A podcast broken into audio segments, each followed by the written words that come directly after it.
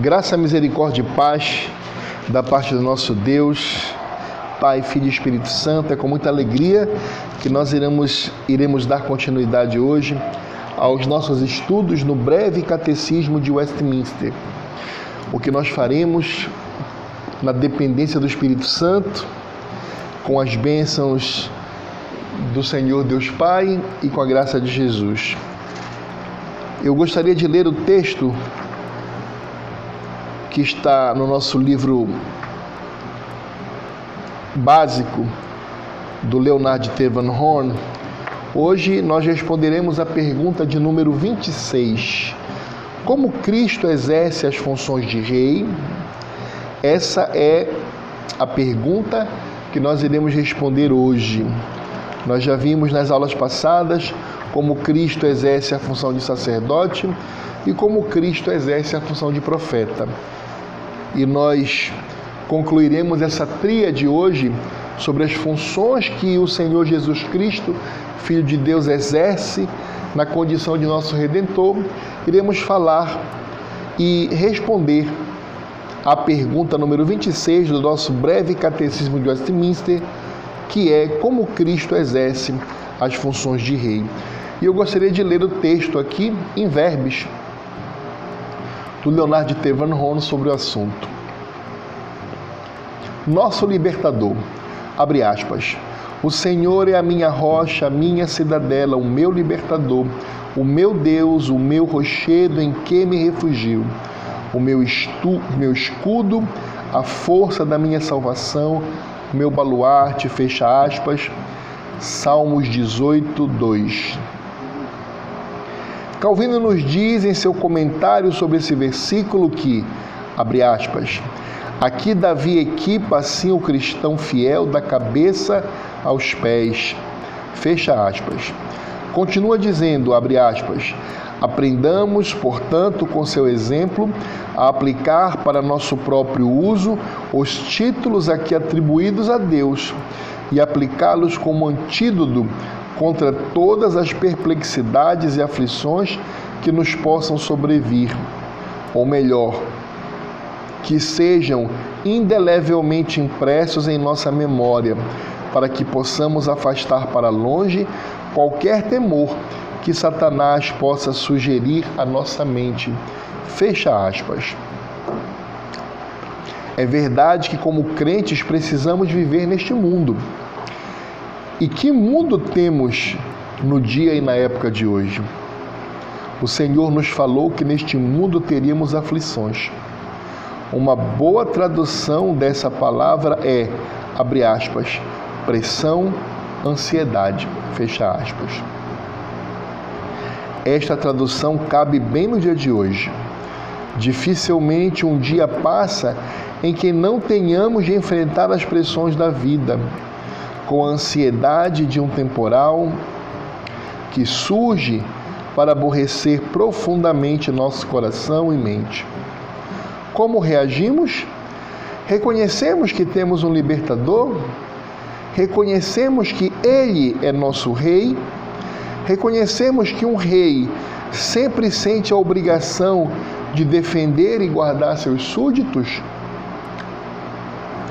Lina Sandel colocou isso em linguagem autêntica e proveitosa. Abre aspas. Ajuda-me, portanto, em cada tribulação, a confiar em tuas promessas, Deus, que eu não perca a fé, a boa consolação oferecida em tua palavra aos olhos meus.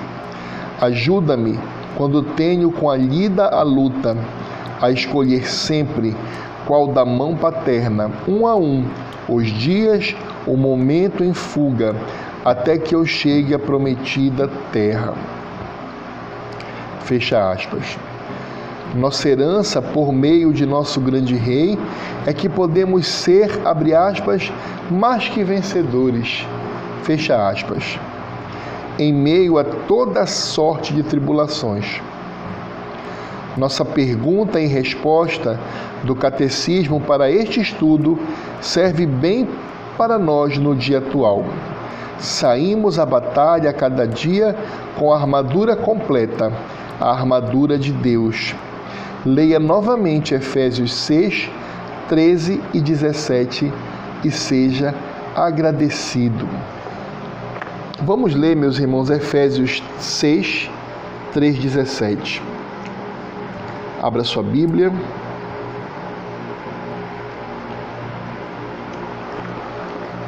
Epístola de Paulo aos Efésios, capítulo 6, versículos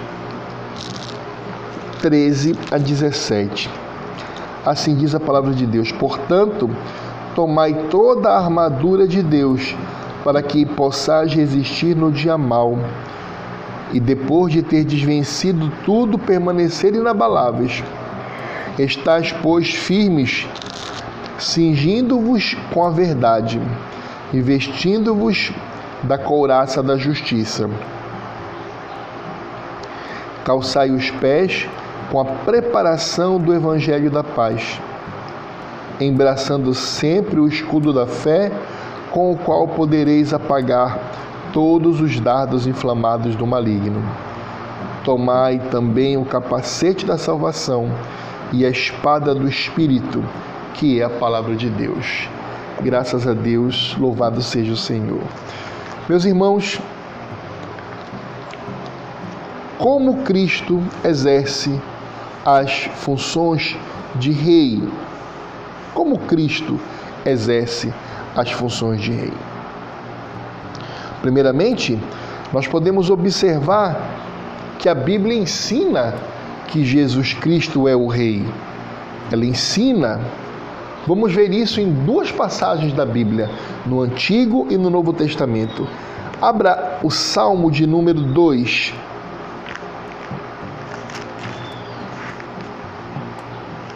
Abra o livro de Salmo no capítulo 2, que é um salmo messiânico, um salmo que fala do Messias. Veja o versículo 6 do Salmo 2. Eu, porém, constituí o meu rei sobre o meu santo monte Sião. Aqui Deus falando que constituiu o seu rei no santo monte Sião. Então mostra que o Messias é rei. Então o próprio Deus constituindo o Senhor Jesus Cristo, a segunda pessoa da Santíssima Trindade, encarnada como rei. Vamos ver também no Novo Testamento, João capítulo 18. Abra João.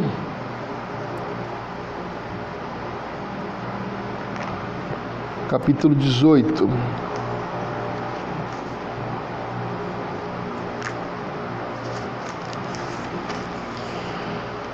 João capítulo 18, versículo 36. Pilatos está interrogando Jesus e Jesus responde, 36, o meu reino não é deste mundo. Se o meu reino fosse deste mundo, os meus ministros se empenhariam por mim, para que não fosse eu entregue aos judeus. Mas agora o meu reino não é daqui. Então Jesus admite que é rei. Ele não poderia negar, ele é rei. Agora, você poderia perguntar para mim, mas irmão Eduardo, quando Jesus Cristo foi feito rei? Ora, nós podemos dizer sem sombra de dúvidas que ele foi rei desde o princípio. Ele foi proclamado como rei no seu nascimento, ou seja, na sua encarnação a Maria e no seu nascimento, quando ele recebe aqueles presentes, ouro, incenso e mirra dos sábios do Oriente, que são presentes reais, presentes dado, dados a figuras reais, a nascimentos da realeza, bem como na sua própria morte.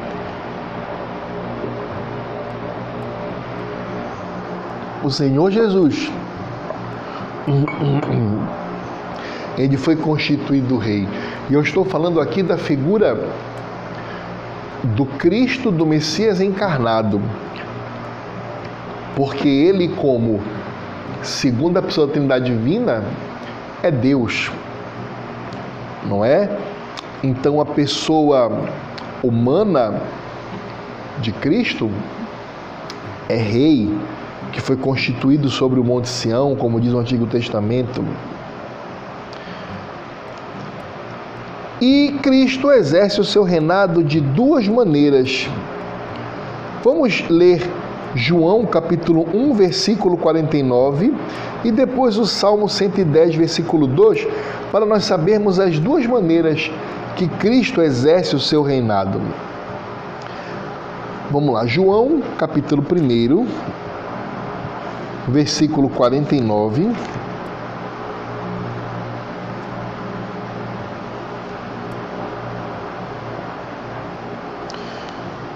João capítulo 1, versículo 49, diz assim: Então exclamou Natanael: Mestre, tu és o filho de Deus, tu és o rei de Israel. Então, a primeira maneira na qual Cristo exerce o seu reinado é ele ser o rei do seu povo escolhido é ele ser rei de Israel. Cristo, o Messias, ungido, ele é rei sobre o povo escolhido de Deus, o povo eleito, que na antiga dispensação, no Antigo Testamento era Israel e no Novo Testamento é a igreja, o povo de Deus. Então Cristo exerce o seu reinado de duas maneiras. A primeira é sobre o seu povo escolhido. Agora vamos ver no Antigo Testamento qual é a segunda forma, o segundo modo pela qual Cristo exerce o reinado. Abra Salmos 110, versículo 2. Salmos 110, versículo 2 diz assim: esse salmo fala sobre o poderio do Messias enquanto rei e sacerdote. Veja o versículo 2. O Senhor enviará de Sião o cetro do seu poder, dizendo: domina entre os teus inimigos. Então veja que o Messias, que o Senhor Jesus, além de exercer o seu reinado sobre o seu povo escolhido, o seu povo eleito, como diz em João capítulo 1, versículo 49, ele também exerce o seu reinado sobre os seus inimigos e sobre os inimigos do seu povo escolhido. Então, aluno, aluna deste nosso curso, entenda que o Senhor Jesus Cristo, ele é nosso rei de uma forma muito especial, exercendo o seu poderio, o seu reinado sobre nós, o seu povo eleito. Mas ele também é rei e exerce o seu reinado sobre os inimigos dele próprio, bem como sobre os nossos inimigos, os inimigos da igreja, os inimigos do povo eleito. Então, todo inimigo da igreja está sob a ira do Messias, está sob a ira divina do Cordeiro. Agora, sabendo que Cristo exerce o seu reinado, ou seja, a sua soberania sobre o seu povo eleito, cabe a pergunta: como Cristo exerce esta soberania, este reinado sobre o seu povo escolhido. Como? Primeiramente, ele exerce subjugando-os assim. De que forma? Aquilo que nós chamamos em teologia sobre a graça irresistível. O Espírito Santo subjuga o coração do eleito que está perdido em seus delitos e pecados que está endurecido como pedra, que está maculado pelo pecado original de Adão, bem como pelos seus próprios pecados, que está morto, literalmente morto, não podendo fazer nada.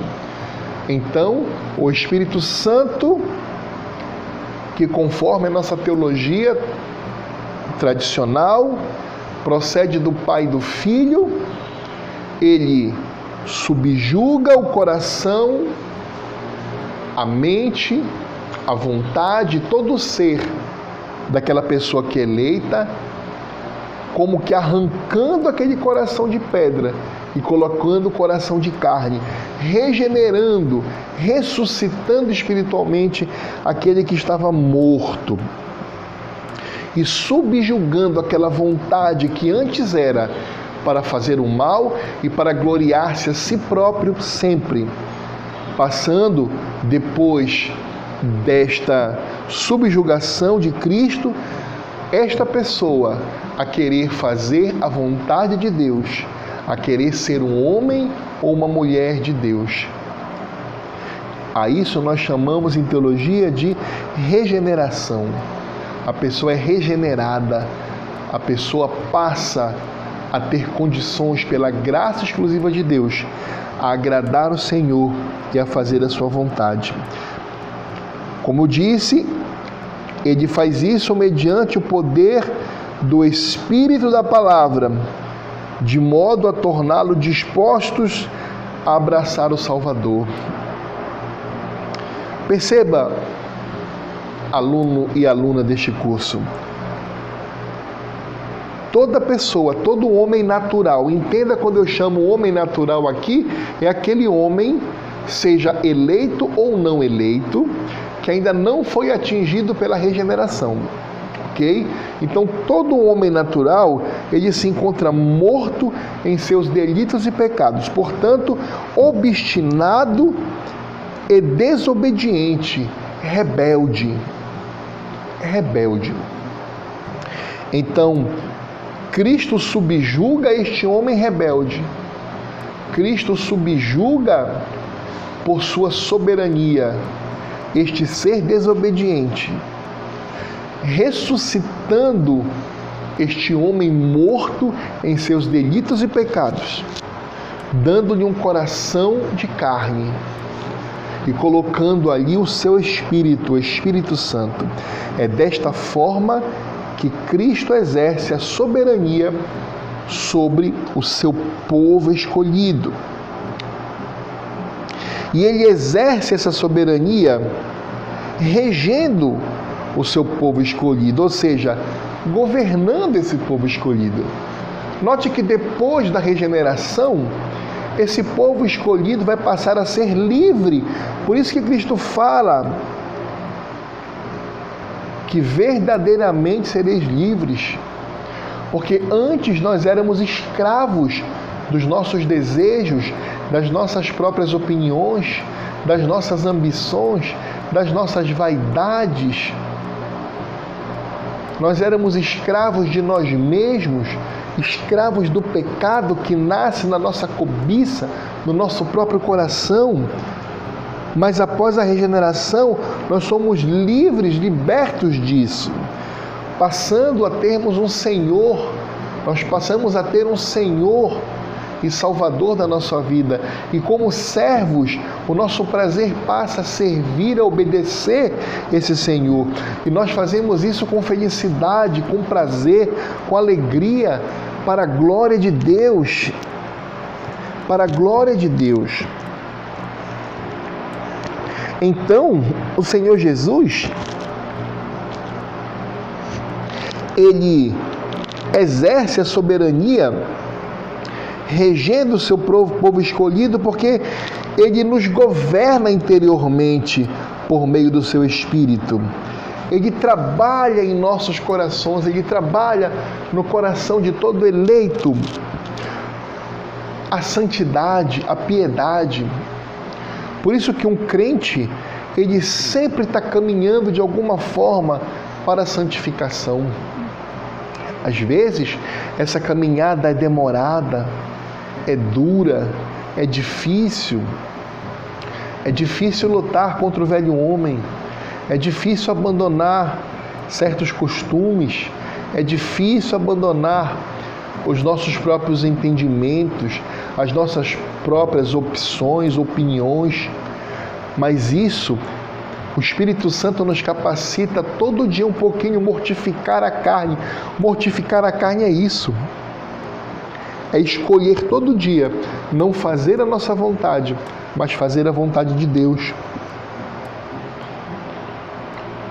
E esse processo em teologia nós chamamos de processo de santificação, na chamada Ordem Salutis, que é a ordem da salvação. Na Ordem Salutis, nós começamos com a regeneração. A regeneração é aquele ato que nos ressuscita de um estado pecaminoso e completamente morto em nossos delitos para um estado de vida, para um estado de liberdade, para um estado onde nós podemos agradar a Deus pela obra do Espírito Santo. E depois a santificação é aquela luta que nós temos todos os dias, já enquanto crentes, já enquanto salvos, de agradarmos a Deus, de obedecermos a Deus, de fazermos a Sua vontade, de cumprirmos o seu mandamento. Então perceba, nós não somos salvos, nós não somos regenerados pelas boas obras, porque note, é impossível uma pessoa não regenerada praticar boas obras, porque ela está morta em seus delitos e pecados. Então por isso que a palavra de Deus nos ensina que a salvação é monergística. Mono vem de um, Gística vem de ação, é de ação única, de ação divina. Então, se o Senhor Deus, pela sua graça irresistível, não regenerar o coração de uma pessoa, essa pessoa jamais irá querer agradar a Deus de maneira genuína. Ah, mas Eduardo, eu conheço muitas pessoas que não são crentes e praticam o bem, mas a Bíblia diz que o bem praticado pelo ser humano não regenerado pelo ser humano, que não foi lavado pelo Espírito Santo. A Bíblia chama que essa caridade, que essa boa obra, que esse bem que a pessoa faz é um trapo de imundície. E trapo de imundície para a Bíblia é justamente uma coisa suja, imunda, podre, estragada, Compreende? Então é impossível. Uma pessoa só pode começar a fazer obras que agradem a Deus, primeiramente quando ela é regenerado. Por quê? Como ele é regenerado, qualquer obra que ele faça é para glorificar primeiramente a Deus. Se ele pratica qualquer ato de bondade, ele está fazendo primeiramente para agradar a Deus e depois por amor ao seu próximo, mas primeiramente para agradar a Deus. A Bíblia é clara em nos ensinar isso. Nós não somos salvos por nossas próprias obras. É ao contrário. Nós somos salvos para praticarmos boas obras. Então, primeiramente vem a salvação de Cristo na nossa vida e depois vem as boas obras e não o contrário. Agora, é evidente que as boas obras na vida de um crente testificam que ele é crente. Então, uma pessoa que, mesmo estando na igreja, mesmo falando de Cristo, mesmo tendo uma boa teologia, se não tiver frutos a apresentar, frutos de mansidão, frutos de domínio próprio, frutos de amor ao próximo, frutos de submissão à palavra de Deus, de obedecer ao Senhor, esta pessoa não está apresentando as obras que testificam a sua salvação. Nós não podemos julgar, nós não podemos dizer que uma pessoa é crente e outra não é, mas Jesus disse que nós conheceremos a árvore pelos frutos. Deixemos o julgamento para Deus. Julgamento no sentido de dizermos quem é eleito e quem não é eleito, não as atitudes. As atitudes nós não só temos o direito de fazer enquanto cristãos, mas nós temos o dever de fazer. Porque nós devemos que olhar e escolher o caminho bom ao invés do caminho mau. O Senhor diz: Eis que põe diante de ti dois caminhos, um caminho que conduz à salvação e outro que conduz à morte. Então ele diz: Olha, julgue qual é o melhor caminho para você. Então o Senhor Jesus dá para o seu povo o direito e o dever de escolhermos. Então você, você olha e você vê, bom, essa pessoa está indo para um caminho ruim, então não quero, não quero compartilhar desse caminho. Esse caminho não é correto. Aí você se afasta, primeiro você conversa com o irmão, você exorta o irmão. Se ele não te ouvir, fala como a Bíblia diz: chama um outro irmão, conversa vocês dois com ele. Se ele não ouvir, chama os anciãos da igreja, os presbíteros. Se ele não ouvir nem a igreja, você se afasta completamente considere como um anátema, como uma pessoa que não faz parte da igreja mais. Percebem? Então, na ordem salutis, primeiro nós temos a regeneração, que é obra exclusiva de Deus, e depois nós temos o processo de santificação que é diário, que são as boas obras do eleito, né? Então é dessa forma que Cristo reina sobre o seu povo. Primeiro subjugando a sua vontade, o salvando, e em segundo lugar, por obra do Espírito Santo, ambas as obras, todos os dias o santificando. Mas você pode perguntar, mas irmão Eduardo,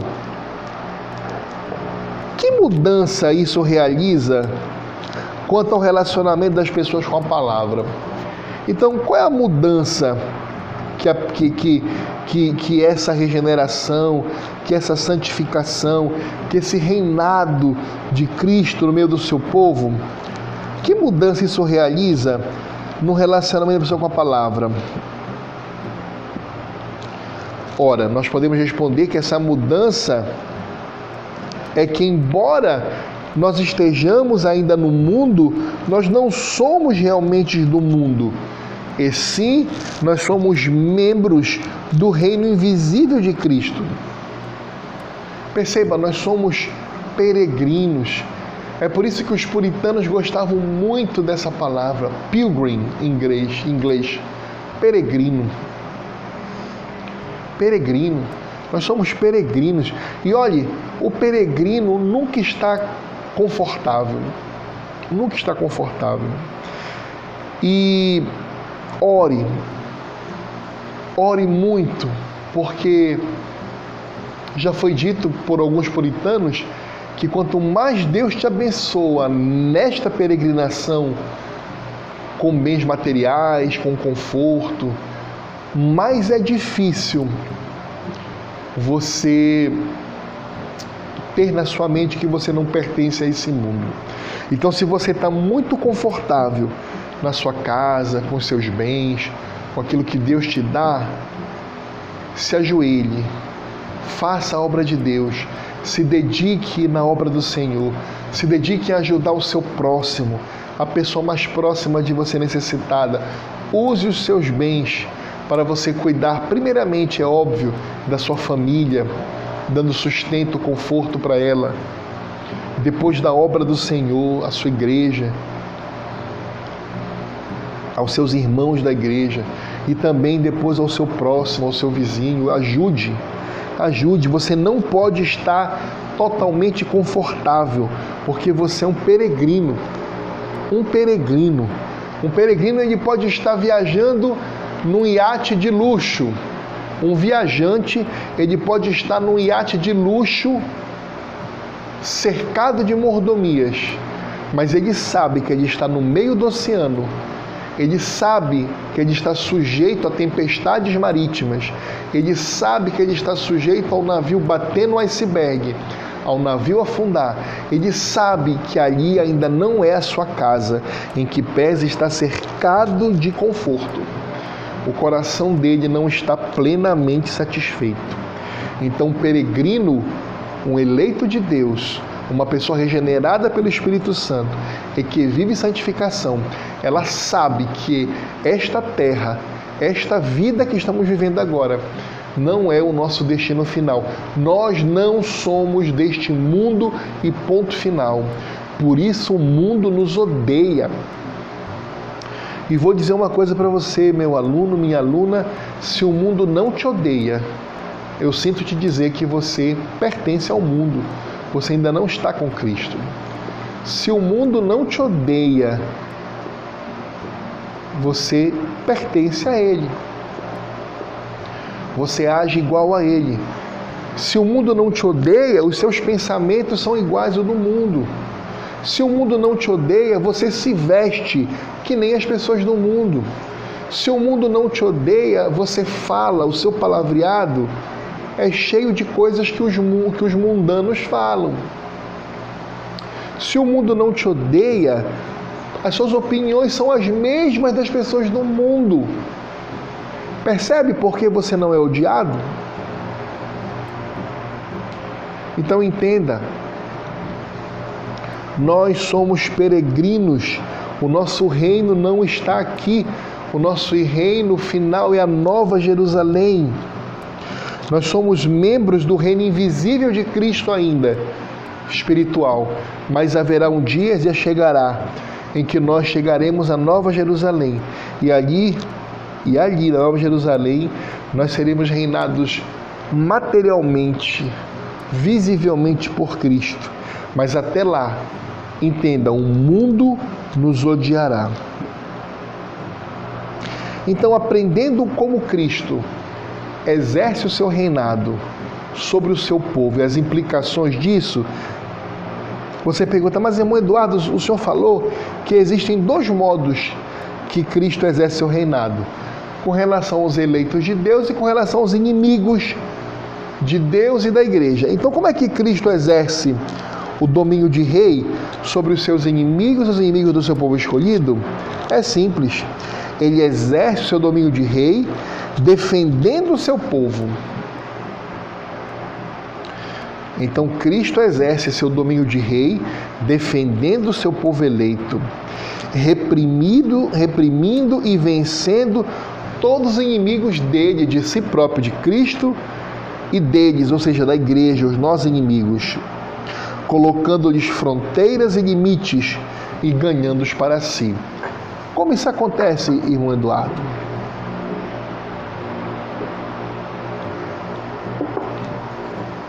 Vocês se lembram do que aconteceu com Jó? Satanás é inimigo de Deus e Satanás é inimigo do povo de Deus também. Então, Satanás, antes da ascensão de Jesus Cristo aos céus, após a sua ressurreição, antes disso ele tinha livre acesso ainda aos céus. Então, o livro de Jó conta que Satanás se apresentou diante de Deus junto com os anjos, os filhos de Deus. E o Senhor Deus perguntou: De onde viertes?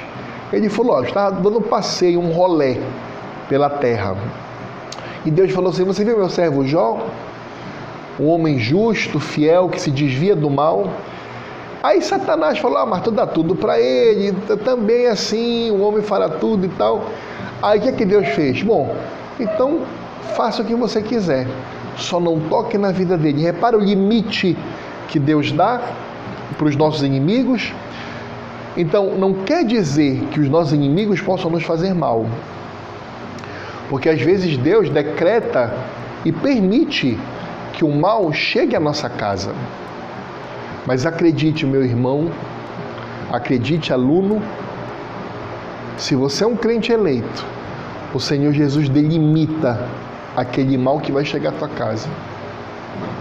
Ele diz: Olha, Satanás, você vai, faz isso, mas você não vai tocar, por exemplo, na saúde do filho dela.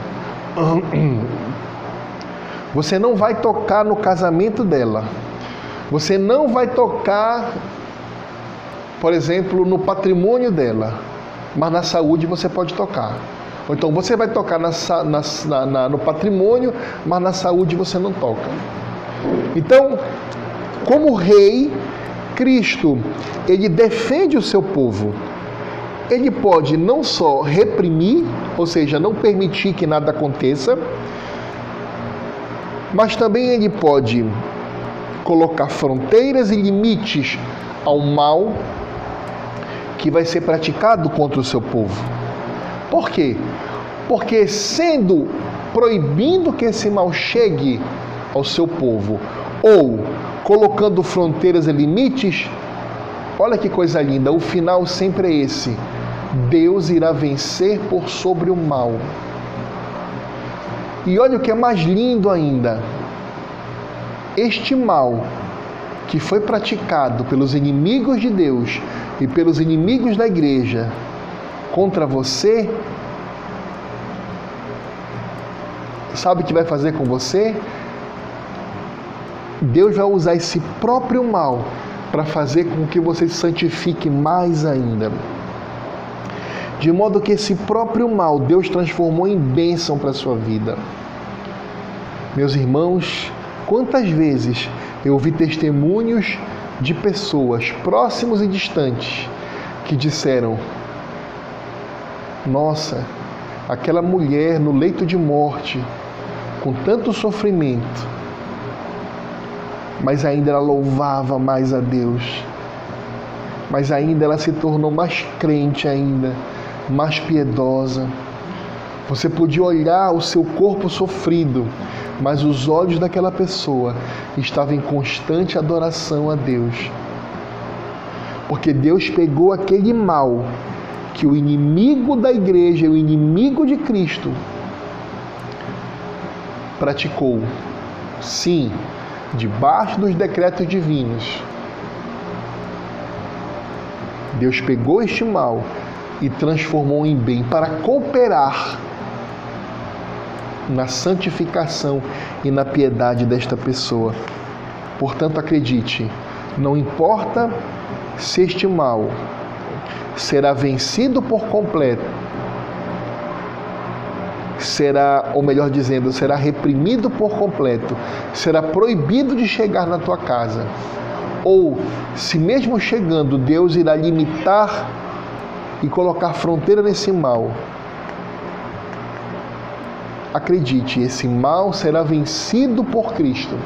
E esse mal será utilizado para o teu próprio bem, para o crescimento espiritual da tua vida, para a tua santificação.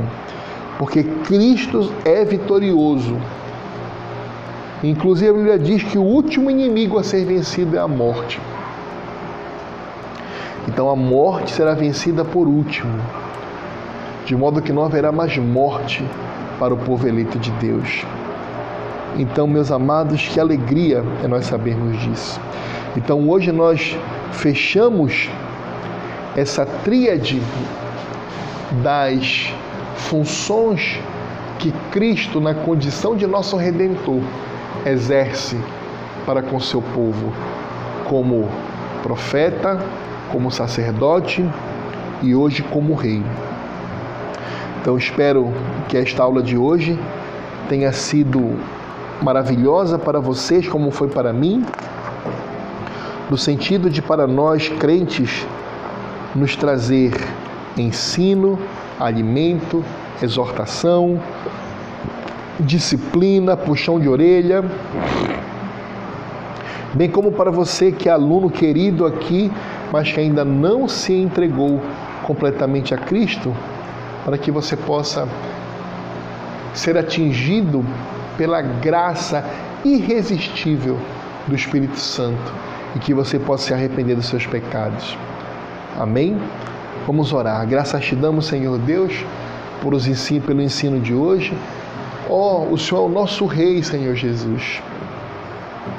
Além de ser nosso sacerdote, nosso profeta eterno como Rei, governa os nossos corações, governa as nossas mentes, governa nossas palavras, governa nossos sentimentos, governa nossos caminhos, governa todo o nosso ser, Senhor. Subjuga as nossas opiniões, leva cativa a nossa mente a tua palavra nos ajuda, Senhor, a sermos sal da terra e luz do mundo. Nos ajuda na santificação todos os dias. Nos ajuda a querer te obedecer todos os dias. converte nosso coração a cada segundo, Senhor, porque sem Ti nós iremos nos perder. Ó Senhor, nos proteja dos inimigos da igreja, dos teus inimigos. Não permita que o mal chegue à nossa casa. Ou se for de tua vontade, que ele chegue de alguma forma, mas Senhor, coloca fronteira, coloca limite. E, no, e coloca no nosso coração a plena certeza que seja proibindo esse mal de chegar. Ou seja, só colocando fronteira e limite, nós tenhamos fé inabalável de que no final tu vencerás, de que no final nós estaremos contigo na Nova Jerusalém, onde não haverá choro, nem sofrimento, nem dor, pois as primeiras coisas passaram. Seja conosco, Senhor Deus, nos converta de todos os males. Maranatá, venha logo, Senhor Jesus. É o que te pedimos em nome de Jesus. Amém. Bem, meus irmãos, a próxima aula será a pergunta de número 27, onde nós iremos estudar em que consistiu a humilhação de Cristo. Então nós iremos aprender em que consistiu a humilhação de Cristo. Ok? Até a próxima aula. Fique com Deus. Até mais.